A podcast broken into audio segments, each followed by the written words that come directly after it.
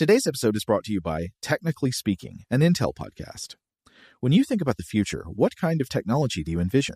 Whatever the future holds, artificial intelligence will undoubtedly be at the heart of it all. Join Graham Class as he hosts season two of Technically Speaking, an Intel podcast, and hear from the minds transforming healthcare, retail, entertainment, personal computing, and more with the help of AI. Tune in every other Tuesday and explore the latest technology that's changing our world today and creating a more accessible tomorrow. Listen to Technically Speaking, an Intel podcast on the iHeartRadio app, Apple Podcasts, or wherever you get your podcasts. What's up? This your boy Lil Duval, and check out my podcast, Conversations with Unc, on the Black Effect Podcast Network. Each and every Tuesday, Conversations with Unc podcast feature casuals and in-depth talk about ebbs and flows of life and the pursuit of happiness. Unlike my work on stage, I tap into a more serious and sensitive side to give life advice and simply offer words of encouragement, yet remind folks to never forget to laugh. Every Tuesday, listen to Conversations with Unc, hosted by Lil Duval on the Black Effect Podcast Network, iHeartRadio app, or wherever you get your podcasts presented by AT&T. Connecting changes everything. When you buy Kroger brand products, you feel like you're winning. That's because they offer proven quality at lower than low prices. In fact, we guarantee that you and your family will love how Kroger brand products taste, or you get your money back. So next time you're shopping for the family, look for delicious Kroger brand products because they'll make you all feel like you're winning. Shop now, in store, or online. Kroger, fresh for everyone. Xumo Play is your destination for endless entertainment. With a diverse lineup of 350 plus live channels, movies, and full TV series, you'll easily find something to watch right away. And the best part? It's all free. Love music? Get lost in the 90s with iHeart 90s, dance away with hip hop beats, and more on the iHeartRadio music channels. No logins, no signups, no accounts, no hassle. So what are you waiting for? Start streaming at play.xumo.com or download from the app and Google Play stores today. All you can stream with Xumo Play. Welcome to Stuff to Blow Your Mind, a production of iHeartRadio.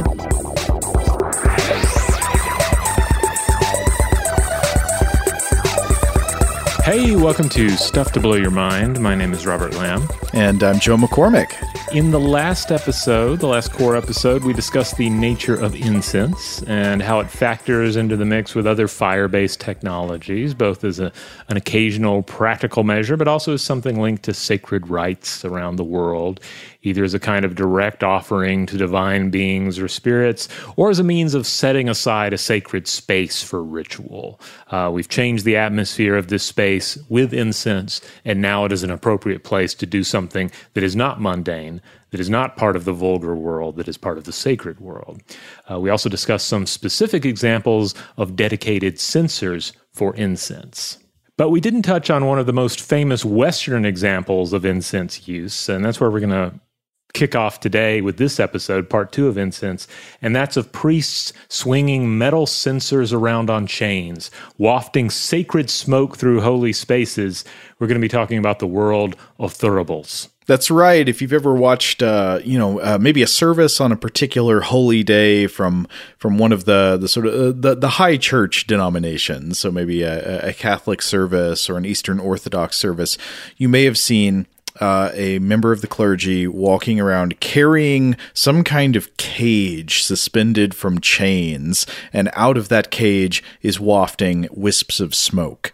Uh, now, I was reading about the history of thuribles in a book called The History of the Church in Art by Rosa Giorgi. Uh, this was a, a, Getty art history publication from 2008, uh, translated by Brian Phillips. And this is the entry in this book on the thurible and the incense boat. And Giorgi here describes the thurible as, quote, a cup shaped container with a lid, controlled by four chains. It is used with a smaller container in the shape of an open boat. Both are made of precious metals. So, going back deep into the history of the pre Christian Roman Empire, it was customary to sprinkle a room with incense. Uh, the use of incense was initially controversial in Christian rites, and I'll get into more of the reasoning behind that in uh, another paper I want to talk about in a minute. Uh, but this was especially because of its association with pagan rituals. But eventually, incense was widely adopted for church uses, especially in the fourth and fifth centuries, uh, and this would be for uses such as the veneration of the dead and the demarcation of special days of worship. Giorgi writes that the thurible itself has been in use since roughly the 7th century, and it usually consists of a cup shaped container, and you carry that hanging from four chains and you swing it around, and the cup has a lid with holes of some kind in it. The holes are important so that air can get in and so that smoke can get out, kind of like the vents on a grill. Mm-hmm. And in the middle of the cup, there's usually a small container for the burning incense itself.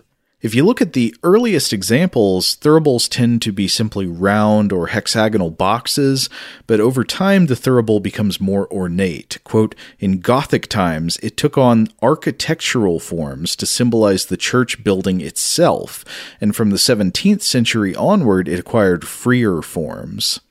Uh, now, I think this point uh, about the the innovations of Gothic times is very interesting. If you look at many historical thuribles, you can often see this architectural motif, how they might resemble the dome or the spire that would be found atop the cathedral that you were carrying them around the inside of, almost like this is a little model of our church, and the smoke pouring out of it and floating up into the air is kind of like the prayer and the worship floating up out of this building to reach God. Yeah, that's, that's that's interesting. It is. I'd never thought about it like that before, but it is. It's kind of in many cases you're looking at kind of like a little model of a church that's being swung around inside of a church. Yeah, so there, uh, so there's the thurible itself, but then there is also an attendant artifact called the navicula, uh, which confusingly is also the name of a genus of algae that are said to resemble boats. I think both these names come from the word for boat. Uh, and if you look up navicula as algae, they really do look like boats. It's it's one of the better examples of naming an organism after a human-made object uh, because it actually does look like the thing, unlike many of those. Yeah, it does.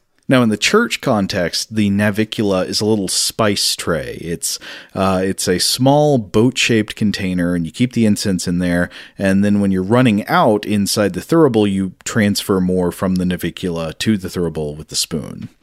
And uh, Giorgi writes that the boat shape of the navicula became common in the 14th and 15th centuries because it symbolized the church carrying Christians to salvation as if on a boat. And she also includes some interesting examples of artwork depicting the use of thuribles in, say, Bible stories. One is a painting by a 17th century Italian artist named uh, Filippo Abbiati called Solomon Making a Sacrifice to the Idols. And Rob, I've included a, a copy of this painting for you to look at here. A few interesting things to note about it. So this is based on a passage in First Kings in the Hebrew Bible uh, talking about how, you know, despite the fact that Solomon, in some senses, was very wise and worshipped the God of Israel, it's also kind of disparaging. It's like he ran around with some foreign idols. And it says that, quote, he sacrificed and burnt incense at the high places, meaning to idols of, of other gods. And the painting shows Solomon placing a thurible on a table in front of a humanoid idol that looks kind of like a classical Greek statue. And I, I, thought this was interesting because the painting is correct in assuming that the use of incense burning uh, took place in, in honoring the gods of many religions going back into ancient times and predates Christianity. But it's interesting that it shows him using a thurible with a design that would have been contemporary and used in Christian churches at the time of the painting be kind of like if you had an illustration of Christ speaking to the masses and he's using a megaphone. Yeah.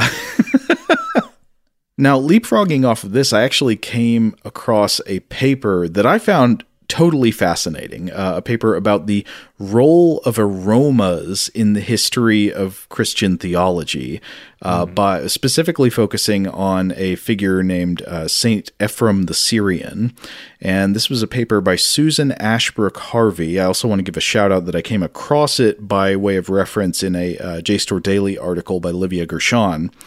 Uh, but this this paper by Susan Ashbrook Harvey was published in the Journal of Theological Studies in 1998, and it's called Saint Ephrem on the Scent of Salvation. Susan Ashbrook Harvey, the scholar who wrote this, is a professor of history and religion at Brown University. And this is all about this guy known as Saint Ephrem the Syrian, or Saint Ephrem. He, he lived in the fourth century from 306 to 373 in the eastern part of the Roman Empire, and he was a popular Christian theologian, but especially uh, prominent as a popular writer of hymns, a hymnographer. So you may, in fact, have heard hymns where the lyrics were composed by this guy, by Saint Ephrem. Oh, interesting. And I have to I have to look up which ones uh, we can attribute to him. Seem generally, I'm just used to seeing like John Wesley's name and the Wesley names.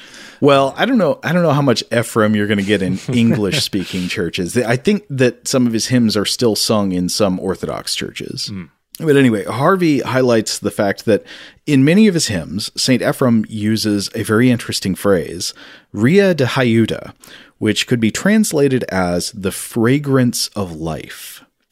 Now, as a bit of background, smell and fragrance had an important place in the rituals of, uh, uh, according to Harvey, all the major religions of the ancient Mediterranean, not just the various pagan cults, but also in Judaism and eventually in Christianity, though it seems like the very earliest Christianity, the first few centuries of Christianity, tended to avoid the use of fragrances and incense, but that changed over time and would change by Ephraim's time. Uh, now, across all these different distinct religions, the form of many sacrificial gifts to God or to the gods was a burnt offering. You would burn something to make that a gift to the gods, and you would expect the gods to reward you in turn with with good favor, with blessings of some kind. Uh, this is the the classic "I scratch your back, you scratch my back" relationship between between humans and the gods.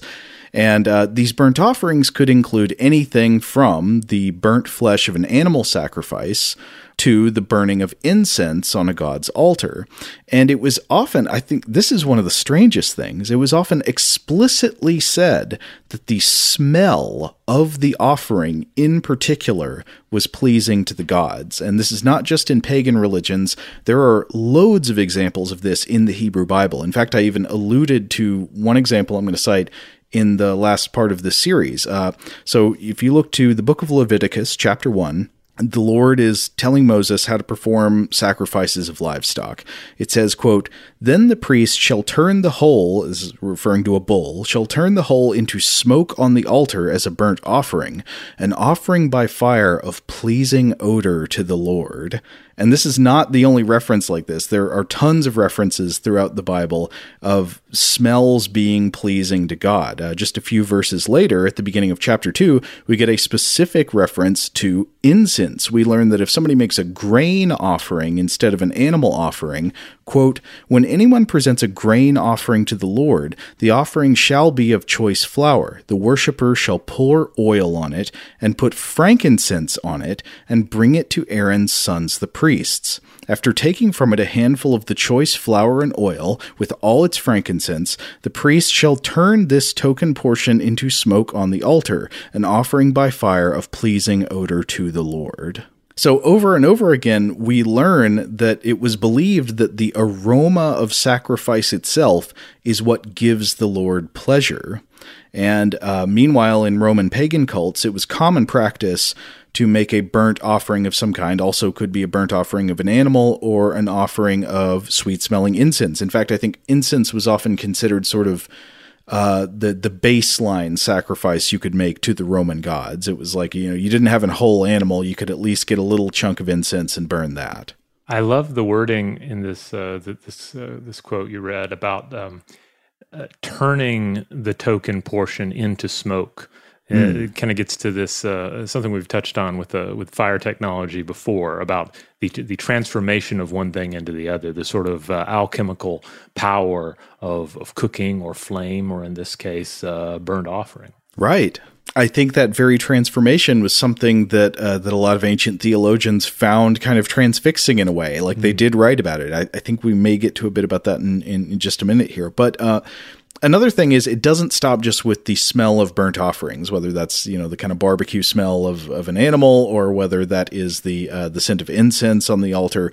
Also, in religions of the ancient Mediterranean, fragrant holy oils were used to anoint new initiates or people specially blessed in some circumstance, or maybe the sick or the dying. So, the point is, smells were a deeply rooted part of religious life and the experience of the divine for multiple religions with otherwise very different beliefs. Now, coming back to St. Ephrem specifically of the fourth century and his idea of the fragrance of life, Harvey notes that uh, one thing I think is worth pointing out we often, when we say the word fragrance, that has a positive connotation to it. You know, mm-hmm. the fragrance of life is necessarily a good smell. And as Ephraim used it, it does seem to often have positive connotations. But actually, the word he's using here, riha, uh, does not mean only pleasant smells. It could mean the smell of anything, from a chunk of myrrh to a bouquet of flowers to a big old tub of spoiled sour cream. It would cover it all. So it might be better to think of it as smell, even though it's usually translated into English as fragrance. It's tough when you're talking about English because I, I, I feel, and I, and this has been pointed out. Uh, I've seen this pointed out by um, uh, researchers before that English language, especially its popular usage today, is not great at describing smells and odors. Like it, uh, yeah, we. It's one of the reasons where so oftentimes you'll hear uh, kids talking about food stinking, like or, or smelling. Like I don't know, just sometimes the, the the vocabulary is lacking there, and certainly our usage of the vocabulary to properly describe smells as more than just um, you know extremely pleasant or or uh, extremely alarming.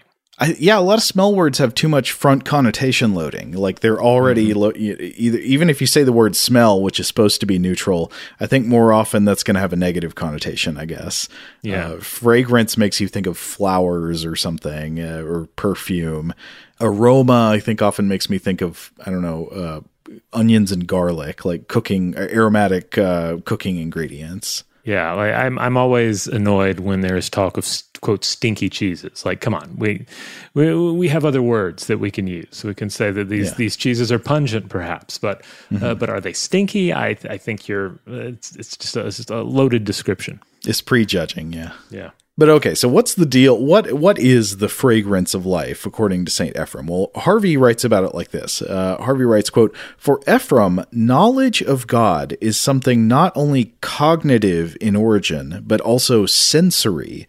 Hence the arresting quality of his olfactory imagery bypassing the mind body dichotomy and leaving aside the question of rationality as the basis for establishing truth, Ephraim finds in sensory experience a knowledge about God which cannot be gained any other way.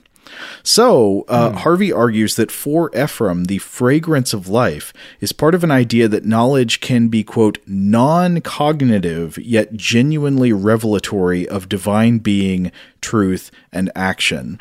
Now, that might be like, I don't know. At first, I was like, what is she talking about? What does this mean? But uh, I, I eventually got through it she's saying that for Ephraim, and not just him, there were other ancient theologians who thought this way, but for Ephraim, like you can know God is there because you can sense him with your senses.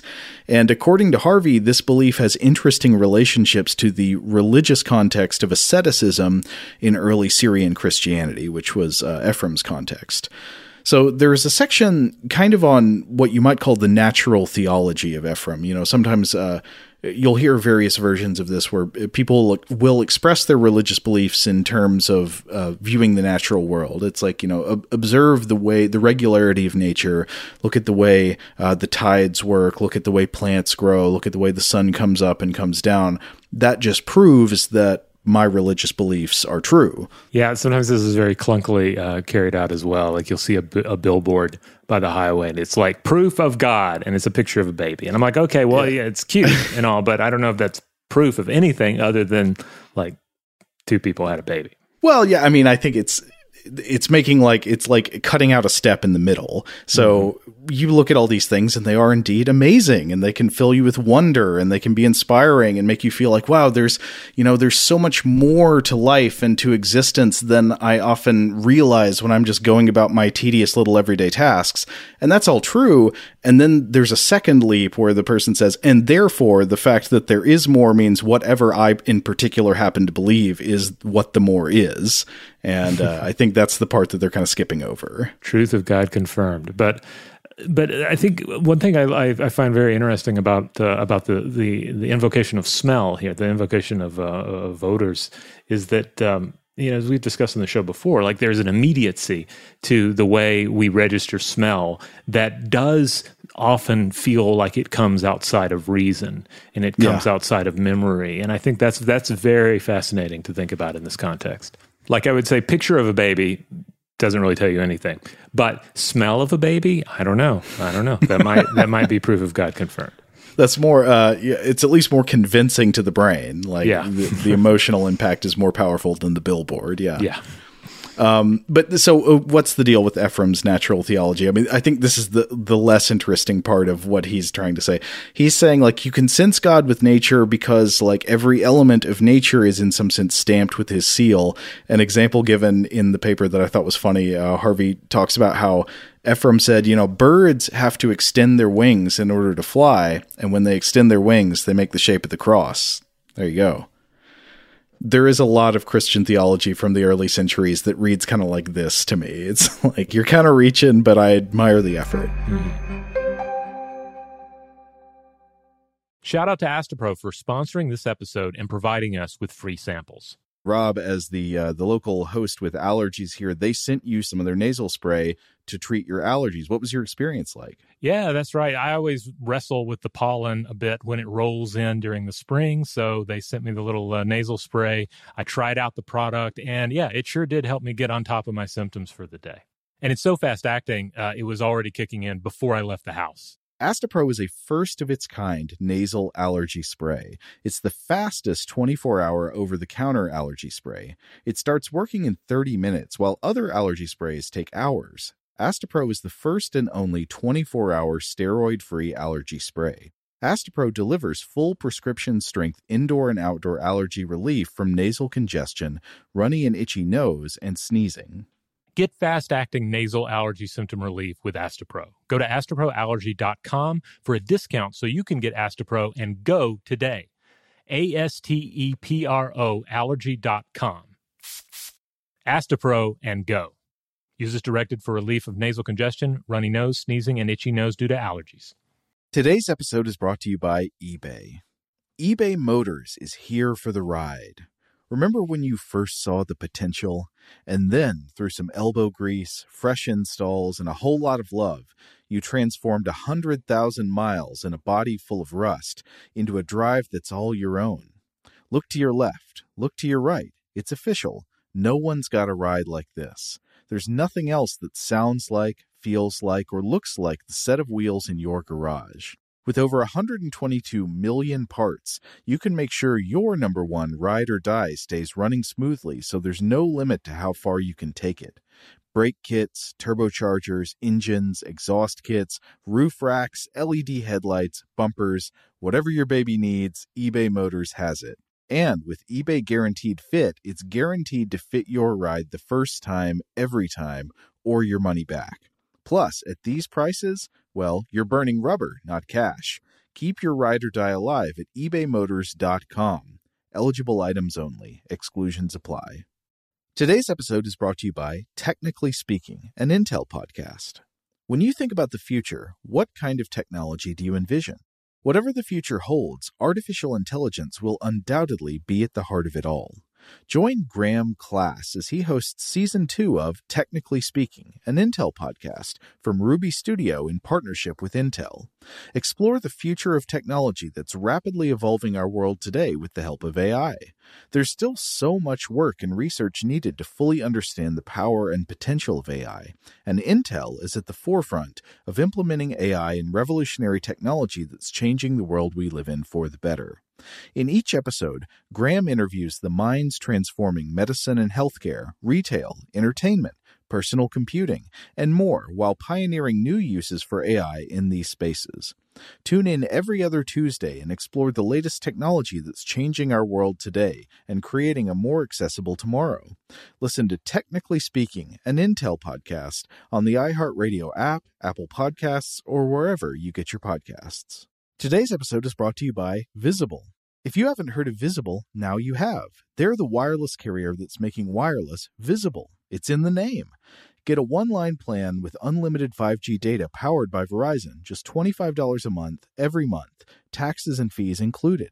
Having a one line plan means you only need you to save. No estranged roommates, exes, cousins twice removed, or AI powered humanoid robots needed. And because $25 a month really means $25 a month, you can call, text, stream, whatever, as much as you want without worrying about getting dinged at the end of the month. No hidden fees, no surprises. No, really. It's like the old saying goes you can't judge a book by its cover, but you can judge a company by its name. So spread the word. Tell all your friends there's a wireless company out there with transparency in their name, and they're called Visible. Start saving on wireless today at visible.com. Monthly rate on the Visible plan for data management practices and additional terms, visit visible.com. But anyway, so Ephraim believes that uh, baptism kind of changes the body, allowing it to acquire new senses that can literally directly sense God and the divine through sights and sounds and tastes and smells. Uh, so to read from Harvey here, quote, in Ephraim's hymns, eating and smelling are closely related experiences. So too are the concepts bread of life and fragrance of life. Uh, bread of life is a is a uh, phrase directly from the Gospels in the New Testament, uh, where where Jesus says, "I am the bread of life." And this is taken in mass to refer to like uh, the the sharing of communion, the eating of bread at communion. But anyway, uh, Harvey goes on: when eaten as the bread of life, Christ pervades the whole of the believer's being. When inhaled as the fragrance of life, Christ again penetrates throughout the believer. Ephraim titles Christ quote the glorious lily quote, the treasure of perfumes, round whom the faithful gather, quote, that they might inhale and be sated, and that the power of Christ's deeds might permeate their senses. And then Harvey goes on with her own writing here. Through the act of breathing, the life force itself, Christ's presence saturates the believer. Interestingly, it is fragrance rather than breath that Ephraim highlights again and again. His olfactory imagery is about encounter, not animation.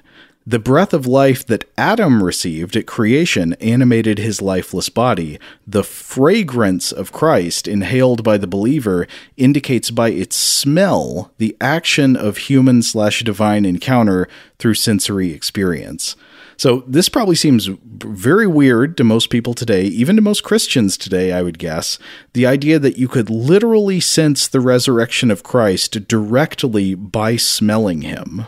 But uh, as weird as that might seem to us today, Harvey again emphasizes that special aromas were uh, a very important part of the rituals of basically every religion in the ancient Mediterranean. And in ancient literature, divinity is often described as having a sweet smell. Harvey writes, quote, The association was not capricious, immaterial, invisible, yet tangibly experienced. Scent provided a fitting metaphor for divinity that exceeded physicality or comprehension. Scent conveyed essence rather than substance. It could not be contained or circumscri- circumscribed.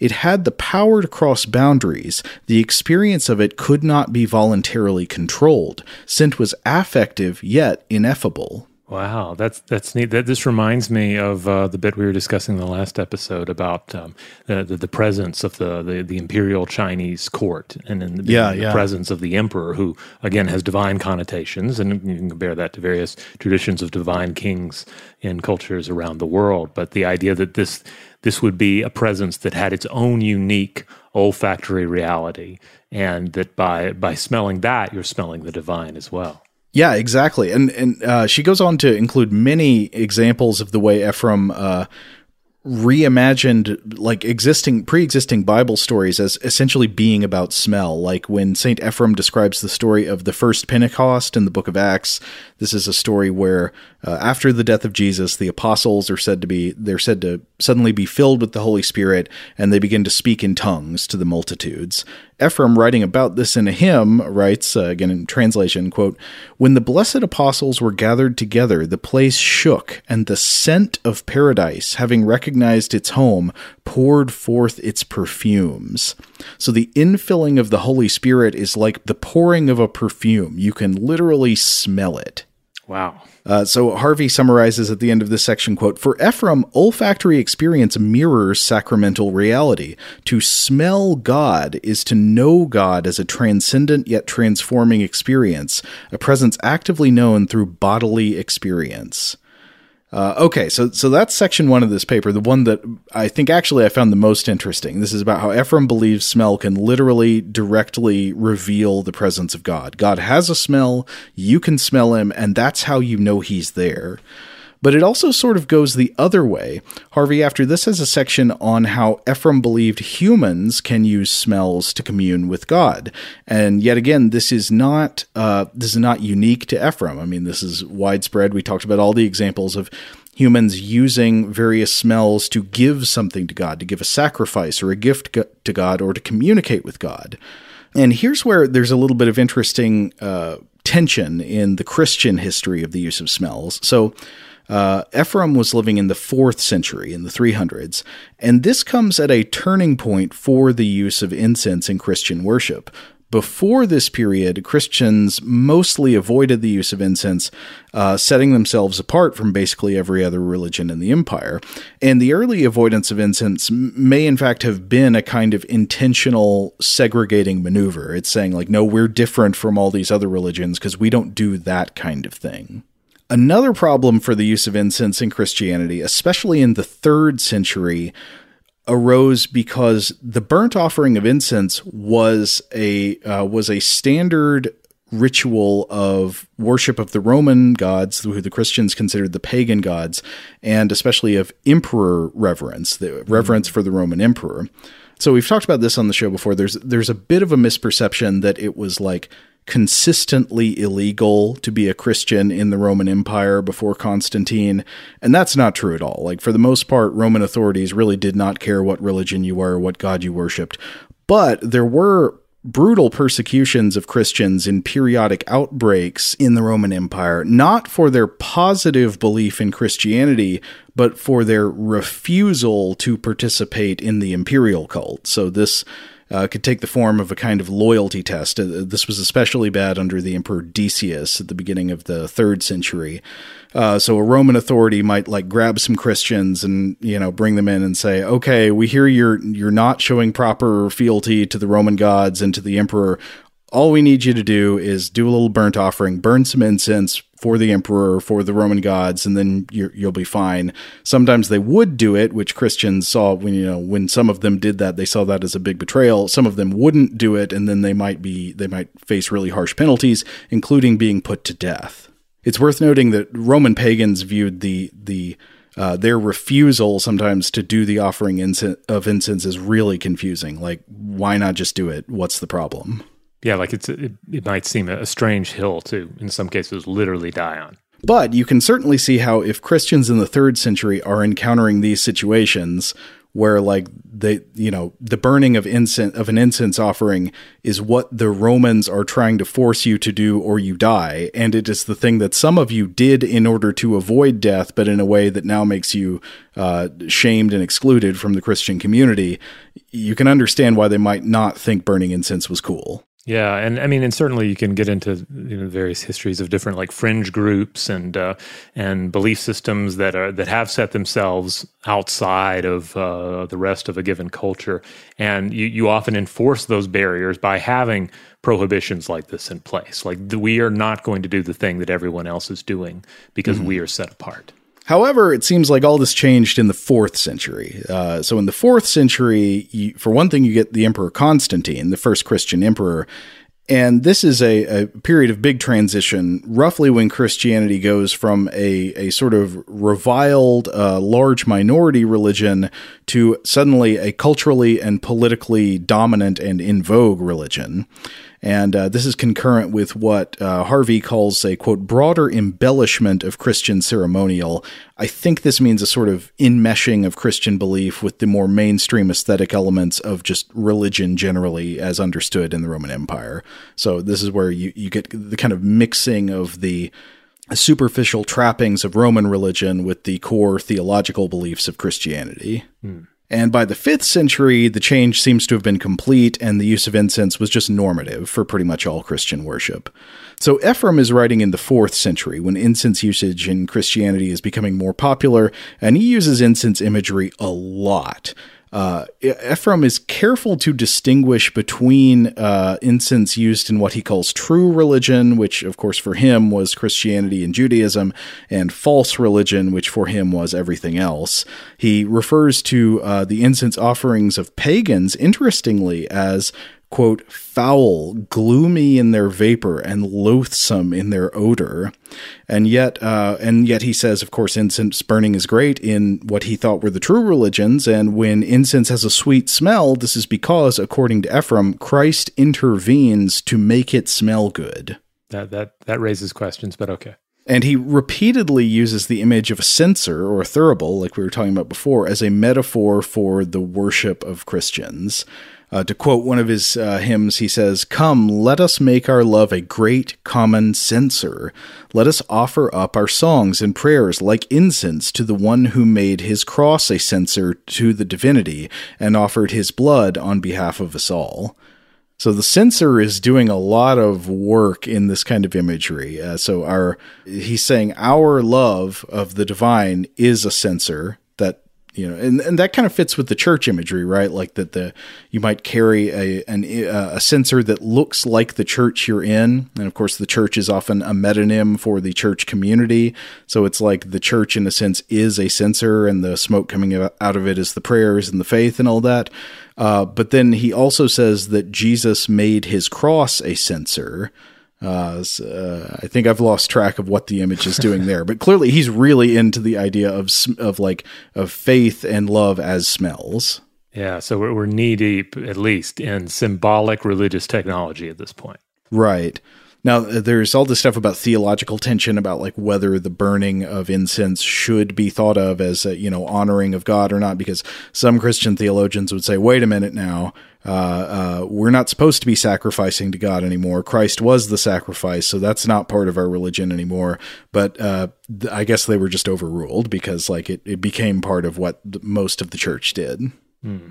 And then finally, the last thing in uh, Harvey's paper here is this whole idea of uh, Ephraim and these uh, other theologians talking about smells as having some kind of saving or animating power. Like uh, creating uh, stories in which the the salvation of Christ is itself an animating smell. So, like when the when a Christian dies, according to these theologians, uh, you know the body dies, but then upon the second coming of Christ, quote, the wondrous odor of that treasury of life flies into the body. So, the idea of the resurrection is that life returns because animating smells are are are sort of injected into the dead body by Christ or or by the Holy Spirit.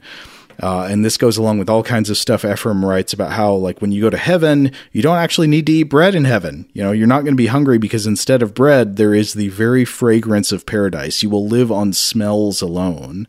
I mean, it's enough to make you wonder if he was um, uh, a super smeller, if he um, yeah had just a, like heightened uh, sense of smell compared to you know average people, and that I mean that alone wouldn't account for all of this, but perhaps that sort of uh, played into this just just hyper obsession with sacred smells. I was wondering about that very thing. Uh, one, this is the very last thing I want to mention from this paper, but th- th- I thought this was interesting too. Uh, so Har- Harvey describes Syriac Christian traditions that's, and this is uh, related to Ephraim too, that said that when Adam and Eve were expelled from the Garden of Eden, you know the Garden of Eden story. Mm-hmm. They eat the fruit. No, they weren't supposed to do that. They get kicked out.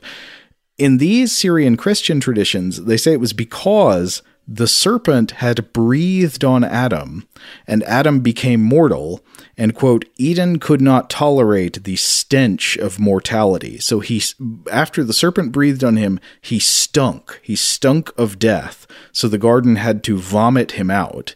And then it was the fragrance of life supplied by Christ that reversed this curse and frightened away death itself. So it's a parallel to the garden. Uh, it said that the grave could not tolerate the smell of life, and thus it spit Christ out and he was resurrected. Oh, wow. You know, I can't help but wonder. You know, Terry Jones of Monty Python was a, a pretty bright fellow and, and, very well read, especially uh, when it came to, mm-hmm. to, medieval topics.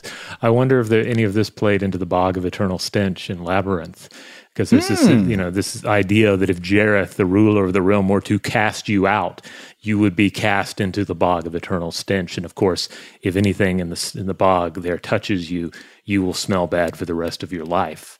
Uh, so I, I don't know. I wonder if there's any connection there. Maybe not. Maybe it's, but uh, but I wouldn't put it past Terry Jones. That's interesting. I didn't make that connection, but it is interesting how it's reimagining these theological beliefs in terms of, uh, you know, just understanding our basic physiology. That like smell is clearly a, a sense that is very crucial to our disgust reaction, and that like bad smells can easily cause the like the emetic function, you know, the desire to vomit and uh, I don't know where I'm going with that, but it makes sense to me.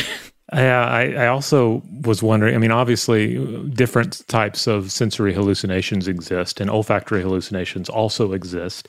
Um, but I feel like most of the time when I've read about olfactory hallucinations, they tend to be negative as opposed to positive. They tend to be bad smells. They tend to be situation yeah. where instead of smelling flowers, you smell, um, you know, rot as opposed to the reverse or something, or smelling.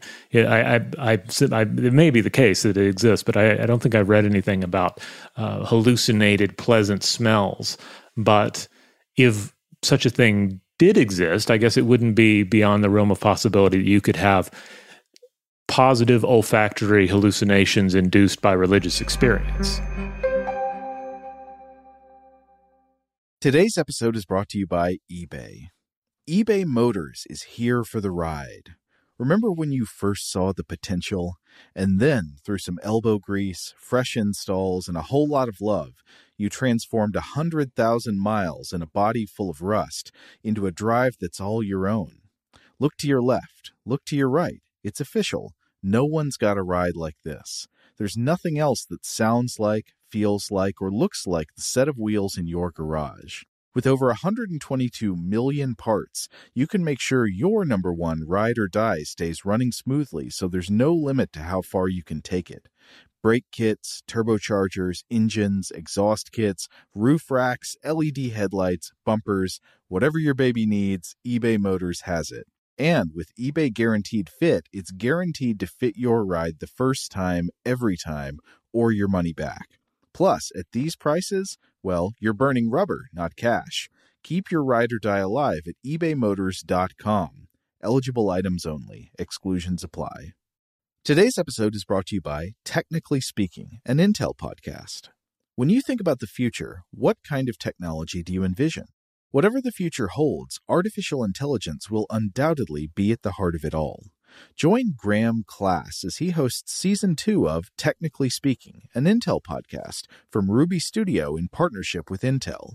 Explore the future of technology that's rapidly evolving our world today with the help of AI. There's still so much work and research needed to fully understand the power and potential of AI, and Intel is at the forefront of implementing AI in revolutionary technology that's changing the world we live in for the better.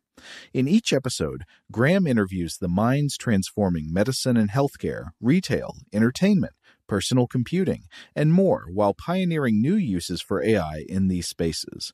Tune in every other Tuesday and explore the latest technology that's changing our world today and creating a more accessible tomorrow.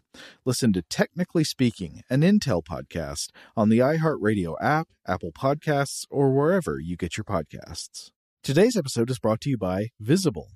If you haven't heard of Visible, now you have. They're the wireless carrier that's making wireless visible. It's in the name. Get a one line plan with unlimited 5G data powered by Verizon, just $25 a month, every month, taxes and fees included. Having a one line plan means you only need you to save. No estranged roommates, exes, cousins twice removed, or AI powered humanoid robots needed. And because $25 a month really means $25 a month, you can call, text, stream, whatever, as much as you want without worrying about getting dinged at the end of the month. No hidden fees, no surprises. No, really. It's like the old saying goes you can't judge a book by its cover, but you can judge a company by its name. So spread the word. Tell all your friends there's a wireless company out there with transparency in their name, and they're called Visible. Start saving on wireless today at visible.com. Monthly rate on the Visible plan for data management practices and additional terms, visit visible.com.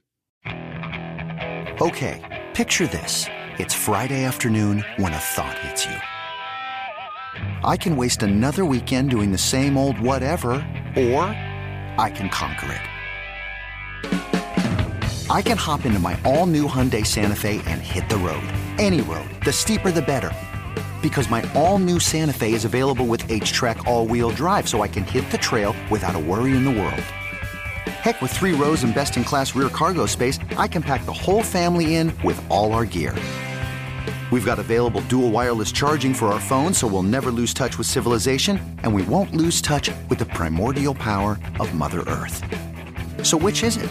Waste the weekend or do something a little more epic? And conquer it in the all-new Hyundai Santa Fe. Visit HyundaiUSA.com or call 562 for more details. Hyundai, there's joy in every journey.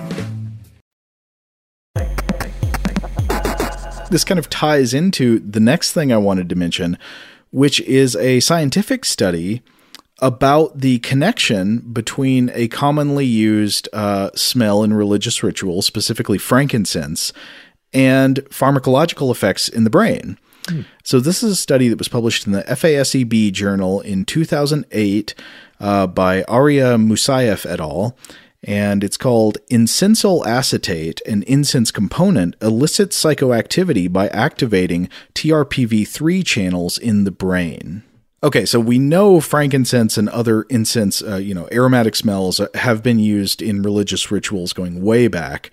But uh, this is an interesting finding that the smoke of boswellia resin, again, frankincense, may not only affect us by habit or by learned cognitive association, there may actually be a pharmacological mechanistic effect on the brain as well.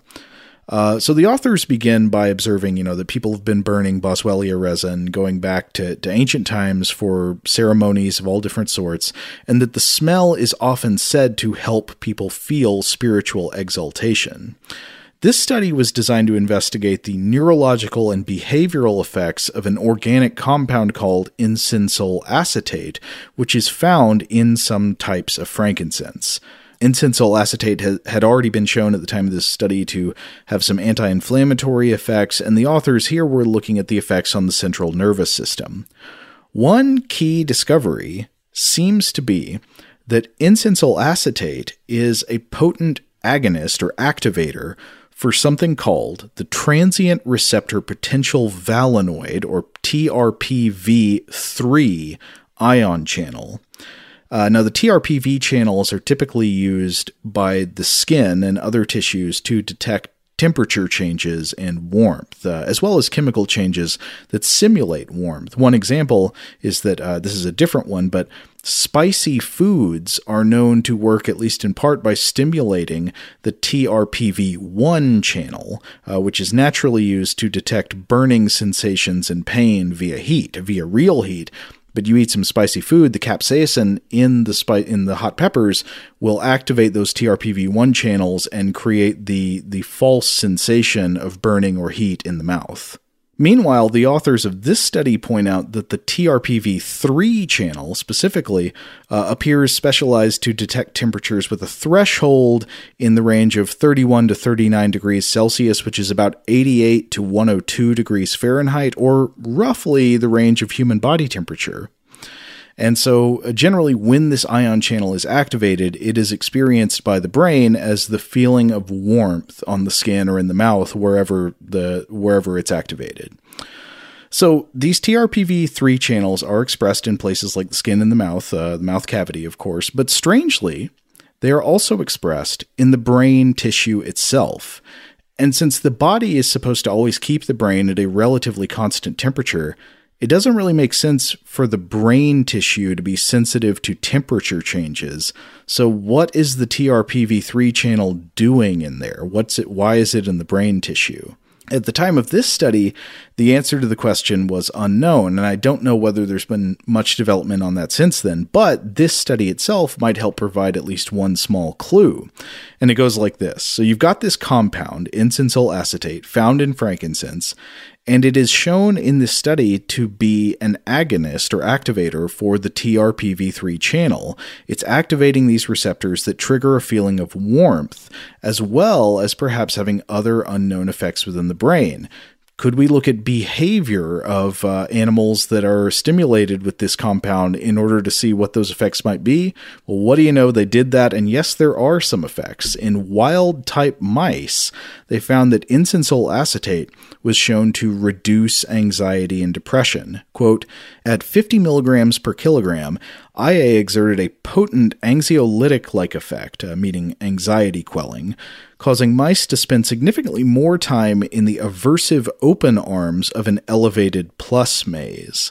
Uh, now, Rob, we've talked about the elevated plus maze test on the show before. That's a test commonly used to try to investigate um, anxiety or, or, the lack thereof in animals where they're placed in a condition where they you know they can explore different parts of a of, of a simple cross-shaped maze. Some parts of that maze are uh, are covered. They're sheltered so they you know create a feeling of safety or shelter for the animal. Other parts are uncovered and so generally when an animal spends more time exploring the uncovered parts they are showing less anxiety. You know they're less worried about what's going to happen to them and they're more willing to engage in full exploratory behaviors without the without worries about harm. Uh, and uh, this is used to test various kinds of anxiety uh, drugs that are designed to reduce anxiety. But it appears that frankincense also will cause, at least at this dose, will cause mice to have less anxiety about these uncovered exposed spaces.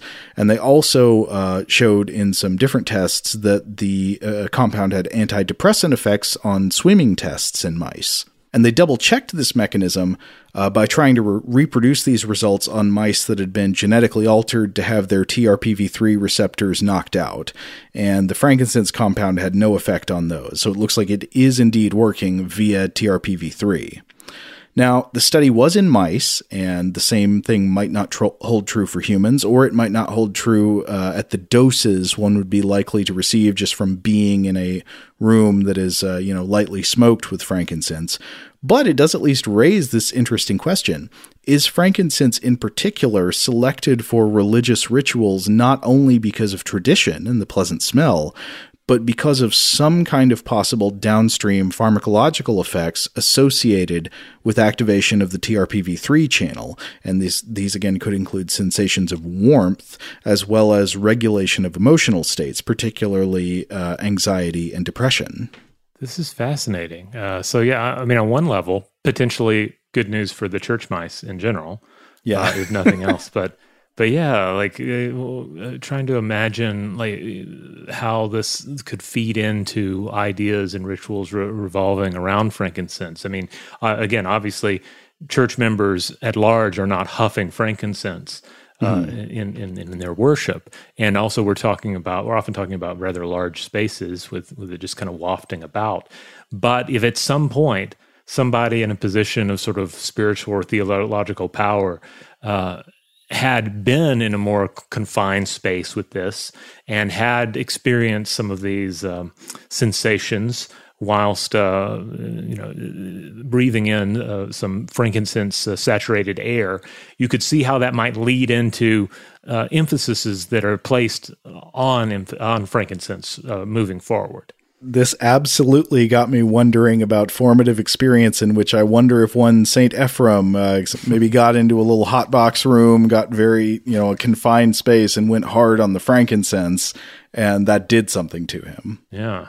He emerges believing that he can not only metaphorically but literally smell the presence of God. Yeah, this is this is fascinating. I, I guess I'd love to hear from uh, frankincense enthusiasts out there, um, and also I guess in general, it would be interesting to hear from people whose religious practices do have a a dedicated incense or specific odor like like certainly i can think of like ashram type environments i've been in uh, you know, where there is there's incense burned, and uh, I don't even know what the specific incense would be, but it does contribute to that space. But I think back on growing up in a like a Protestant church environment, and I don't, I would be hard pressed to say what the smell, what the odor of the sacred spaces was. You know, it was just like what vacuumed carpet, freshly vacuumed Yeah. carpet, maybe something like that. Something very neutral and almost invisible. Air conditioning, perhaps, or um, I guess kind of the wood of the pews, that sort of thing.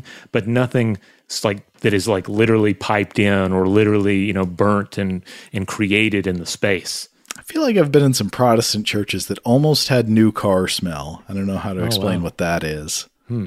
New car smell is interesting to think of in terms of like religious experience, at least within the uh, the sort of pseudo religious experience in the secular capitalist world of, of consumerist uh, worship of the automobile. Uh huh. I guess sometimes there is that new church smell. Sometimes uh, you do encounter that, right? Hmm. Where it's just like the new construction smell, new paint, that sort of thing. Yeah. Now, one one last thing I wanted to, to touch on here uh, would be remiss if we were talking about um, thuribles and we did not mention the uh, the, the Botafumeiro. Uh, this is the largest of all thuribles. Uh, it is uh, found in Spain's Santiago de Compostela Cathedral. And this is literally uh, translated, it is the smoke expeller. It is a great, uh, is a huge uh, 80 kilogram or 176 pound thurible that stay, if it's, if it's standing upright on the ground, it would stand 1.6 uh, meters or five foot two in height. So it's like the size of a person.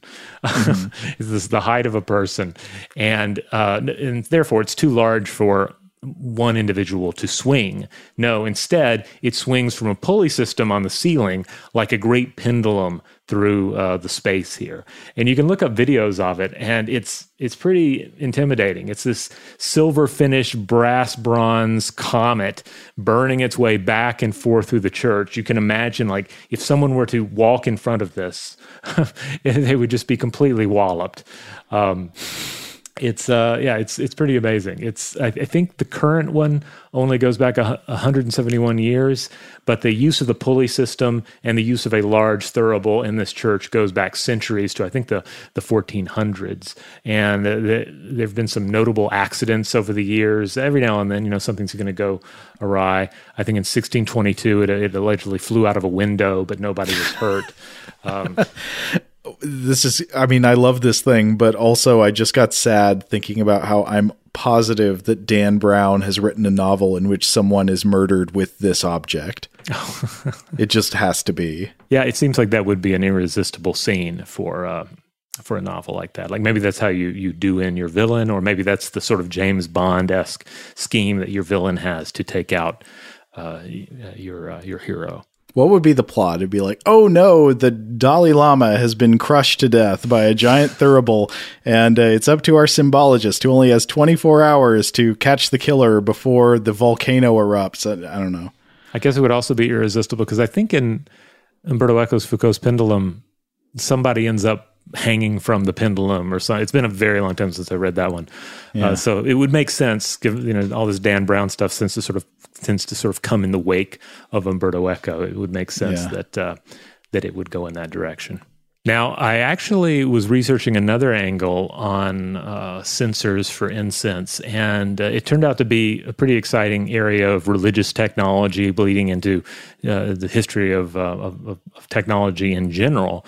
So I'm going to set that aside. We'll come back to that. So if you haven't had enough incense yet, don't worry. There's going to essentially be more incense content coming out, but instead of it being incense part three, it's going to be a separate discussion that just involves incense.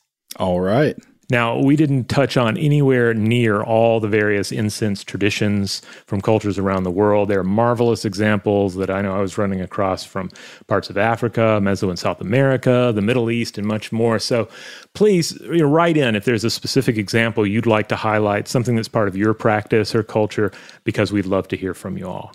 In the meantime, if you would like to check out other episodes of Stuff to Blow Your Mind, our core episodes publish on Tuesdays and Thursdays in the Stuff to Blow Your Mind podcast feed. You can find that wherever you get your podcast episodes. On Mondays, we do listener mail. On Wednesdays, we do an artifact or monster fact. And this week's, by the way, in case you missed it, is incense themed. So go back and listen to that one if you missed it. And on Fridays, we do Weirdhouse Cinema. That's our time to set aside most serious concerns and just talk about a weird film. Huge thanks, as always, to our excellent audio producer, Seth Nicholas Johnson. If you would like to get in touch with us with feedback on this episode or any other, to suggest a topic for the future, or just to say hello, you can email us at contact at stufftoblowyourmind.com.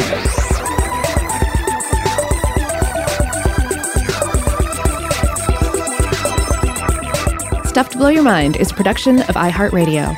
For more podcasts from iHeartRadio, visit the iHeartRadio app, Apple Podcasts, or wherever you listen to your favorite shows.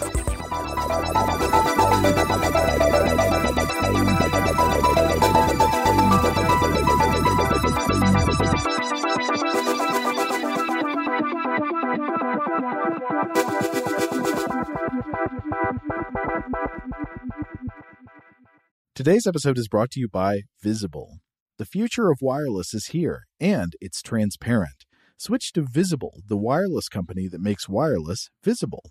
Get a one line plan with unlimited 5G data powered by Verizon, just $25 a month, every month, taxes and fees included. No hidden fees, no surprises, no, really. What are you waiting for? Get with the times and switch to Visible at visible.com. Monthly rate on the Visible plan for data management practices and additional terms, visit visible.com. Xumo Play is your destination for endless entertainment. With a diverse lineup of 350 plus live channels, movies, and full TV series, you'll easily find something to watch right away. And the best part? It's all free. Love music? Get lost in the 90s with iHeart 90s, dance away with hip hop beats, and more on the iHeartRadio music channels. No logins, no signups, no accounts, no hassle. So what are you waiting for? Start streaming at play.xumo.com or download from the app and Google Play stores today. All you can stream with Xumo Play.